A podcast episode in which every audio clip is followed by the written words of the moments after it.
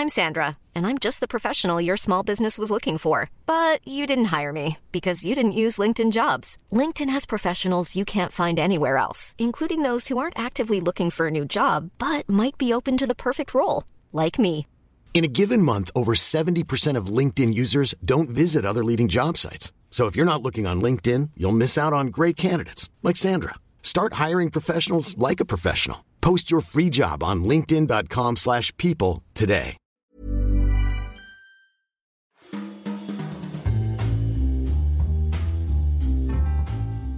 Welcome to the Banking Weekly podcast from the Financial Times. I'm Claer Barrett, the FT's money editor, standing in for Patrick Jenkins this week. Joining me in the studio today are Laura Noonan, investment banking correspondent, Emma Dunkley, the FT's retail banking correspondent, and joining us from the US, Alistair Gray, our US banking correspondent. This week, we'll be discussing the growth prospects for investment banks. Deutsche Bank has been knocked off the number three spot, and Credit Suisse is looking to China for its expansion plans, at a time when many other investment banks are cutting back on their office space in the UK. We'll also be looking at the continual drip drip of PPI reclaims in the UK, and Alistair Gray will be asking his guest, the author Larry Jacobs of Minnesota University, to tell us more about a book he's co authored called Fed Power How Finance Wins. Firstly, two of Europe's biggest banks, Deutsche Bank and Credit Suisse, have been in the news again this week. With Deutsche Bank, the big thing has been that they have fallen out of the world's top three investment banks for the first time since the financial crisis. Laura, how big a surprise is this really? It's a kind of an odd one because it has generated a lot of interest. So this is the first time since 2006 when Deutsche Bank hasn't been one of the top three global investment banks. And that's when you take into account the amount of revenue the bank makes from sales and trading and from investment banking. Deutsche is now joined fifth. I mean, the overall backdrop to this is that, as we all know, Deutsche Bank has been on a plan to shrink its investment bank, and that is something which the bank's shareholders have very much called for and something which people have overall welcomed. So, against that backdrop, the idea that if you do shrink your investment bank, you are no longer one of the top three investment banks shouldn't be that radical. However, people do seem to be surprised to see Deutsche coming down this far in the rankings. Well, certainly the reaction to your story on FT.com when it was published was instant. It really caught the imagination of some of our commentators online. Yeah, there has been a lot of reaction to it, I guess, because Deutsche Bank was the last large European investment bank. So when you think about the big global investment banking powerhouses, Deutsche was really the last holdout of the Europeans. Credit Suisse was never really as big as Deutsche. In terms of the UK banks, we've seen Barclays, RBS have basically abandoned being a global banking superpower long ago. So Deutsche was really the last holdout of the Europeans that had these kind of big global ambitions. Now the bank isn't conceding that it's going to stay below the top three. The bank, we understand, believes that even though it's going to be putting less assets into its investment bank, that it can ultimately get back into the top three as it is able to build strengths in different areas. The other thing to stress is there isn't a whole lot dividing the top three and the top five, so it is conceivable that Deutsche Bank may actually jump back up.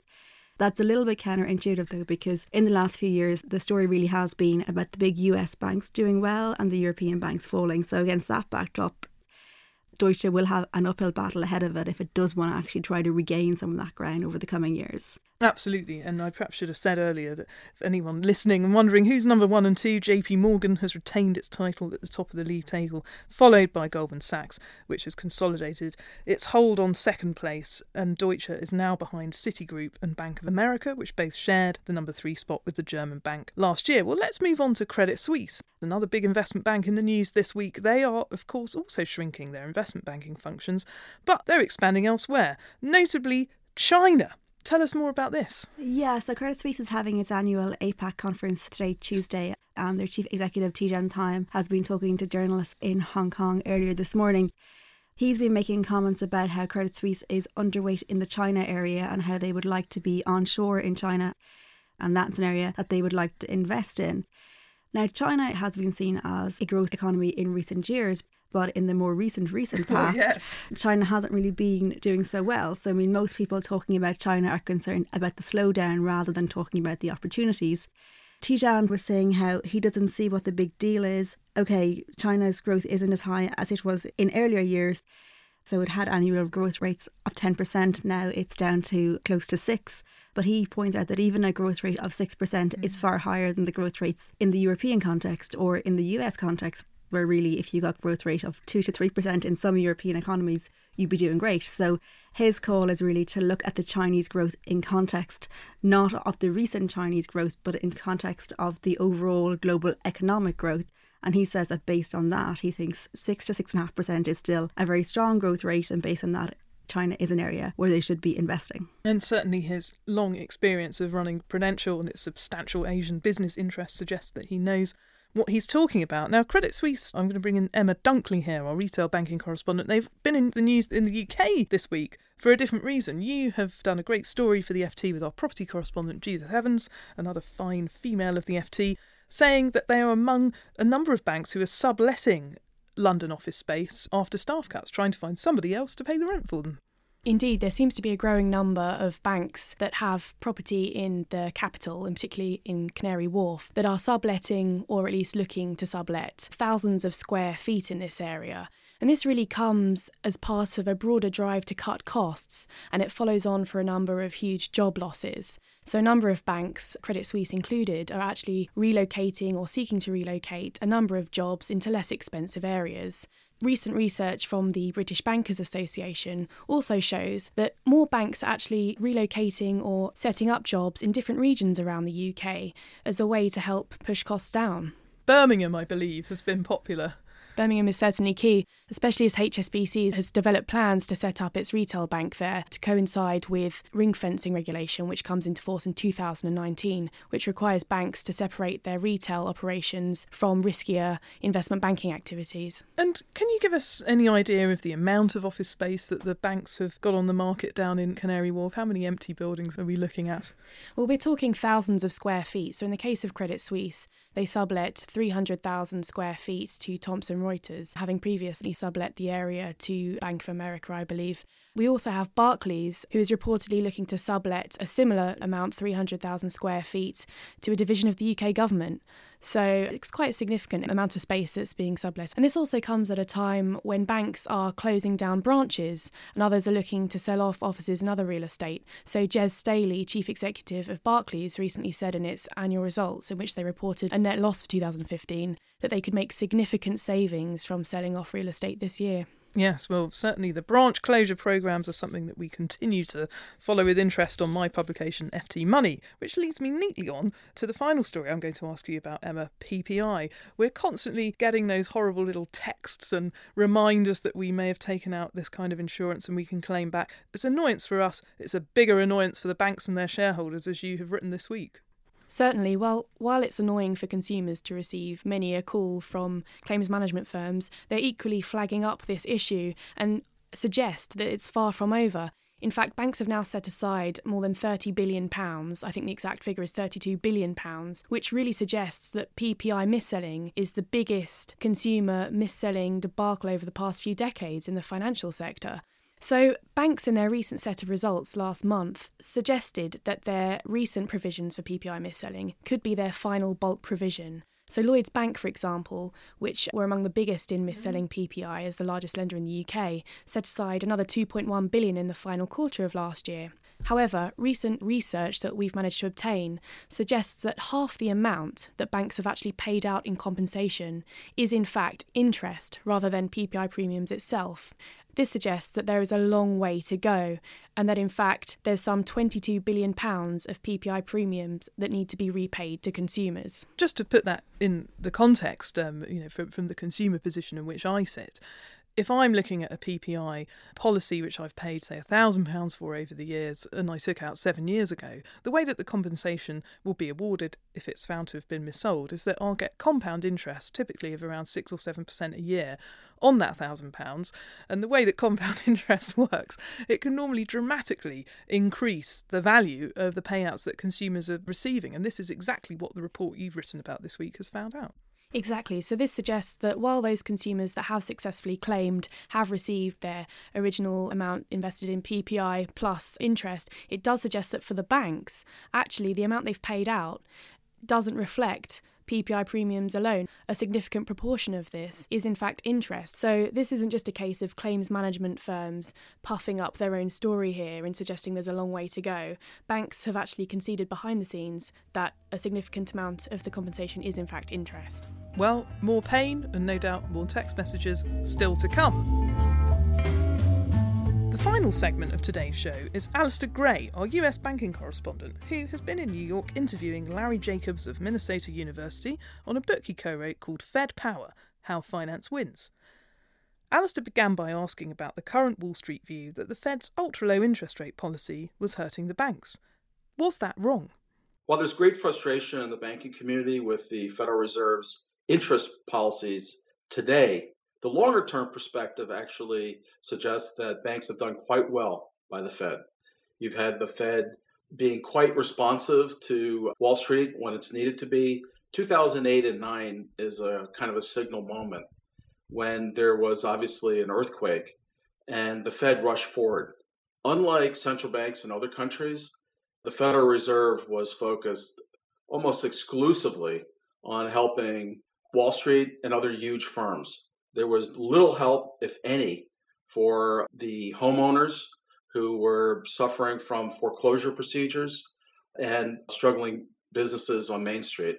You look at England, there were a set of conditions on the help provided to financial institutions there to help homeowners and businesses not done in the United States. This book is really about looking backwards and looking forwards. And I think the key question is when the next financial crisis hits, and it will, will there be a central bank in America that can respond as it did in 2008 and 9? And our argument is decidedly no. There's virtually no chance that a future Congress would approve a TARP like bailout. And the kind of autonomy that the Federal Reserve exercised in 2008 and 9 will not be possible in the future. That is a very dire predicament for America and for financial markets. And what is the problem as you see it with the US system in particular? Which countries do have an ideal central banking system, as it were? Well, you know, I don't think there's any one country that you would say the US should adopt this. But if you look at Canada, Canada and the US kind of were in roller coasters before the 1980s in terms of their financial markets. Canada started to enact a series of reforms that scaled back the regulatory responsibilities of its central bank, the Bank of Canada, and it established an effective, coordinated supervisor of regulation. And it's been a remarkable record. The IMF and other organizations that watch central banks continually rank the Canadian system as the most effective. Whereas in the United States, we continually slip into these crises, and we will again because we have not established a competent administrative structure to police speculative risk taking. In addition, when it's time for a kind of last resort, jumping in and putting out the fire, the Federal Reserve has now had its hands tied by Dodd Frank reforms because of the loss of confidence in Congress and in other parts of America about the Fed's stewardship for the country as opposed to by big finance. So you think the, the banks here should be really quite happy with the way they have things? No, I think the banks have legitimate concerns, certainly about the short term. But I think if you step back and you say, where are banks today where, compared to where they were in 2008, I think everyone would agree that, that the Federal Reserve stepped in and kind of saved the day for big banks. The problem they is. They had to, right? They absolutely had to. There's no dispute about that. But I think when you step back and you say, okay, well, how did that work out? Well, the recession dragged on for many more years, and the Fed made a mistake in not focusing on the huge household debt. That was a mistake.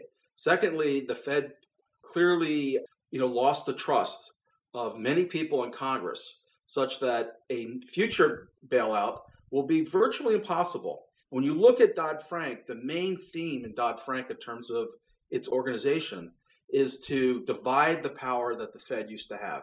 And it's now handcuffed the Fed from using some of the powers and authorities that it deployed with enormous impact in 2008 and 9 and setting up these new facilities for AIG and other parts of the financial system.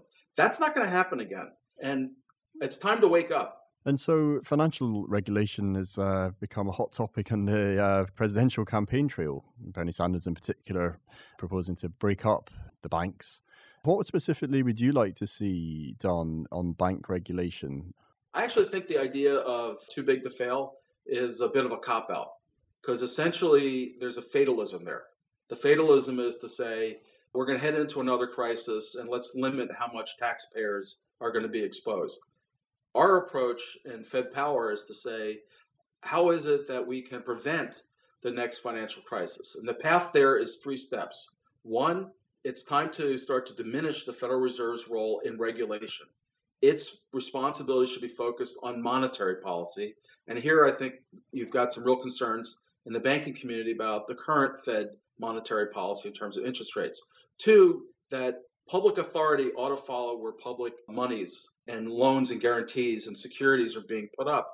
And for the most part, a lot of the power in the Federal Reserve is exercised by private banks. One proposal in Congress with bipartisan support is to make the president of the New York Fed nominated by the president and put up for Senate uh, confirmation. Third, we have dissipated the administrative policing power of the U.S. regulatory agencies such that it is a complete mess. Just on the subject of um, people at the top, there's been some criticism that top central banking jobs have gone to alumni of Goldman Sachs in particular. I think it's even dubbed the Federal Reserve of Goldman Sachs. Um, but don't we want to have policymakers who properly understand institutions and who better to do so than former bankers? Yeah, certainly. And I think the Federal Reserve has no shortage of outstanding experts. The concern with appointing, you know, Goldman Sachs partners and others to uh, responsibility uh, in the Federal Reserve and other parts of the system is that there's a kind of revolving door in which they simply switch hats, but they're still on the same team. You know, to be honest, we don't really make that our argument in Fed power. We see the Fed as quite beholden and quite attuned to finance, but it's not because of the revolving door as much as from the fact that the Fed relies on finance. Its revenue does not come from Congress. It is collected through the buying and selling of securities on the market. So there is a, a confluence of interest there. It's not the changing of people as much. Uh, Professor, thanks very much indeed for joining us. Good to be with you. That's it for this week. All that's left for me to do is to thank Laura Noonan, Emma Dunkley, Alistair Gray, and his guest, Larry Jacobs, and thank you for listening. Remember you can keep up to date with all of the latest banking stories at ft.com slash banking. Banking Weekly was produced by Fiona Simon and Amy Keane. Until next week, goodbye.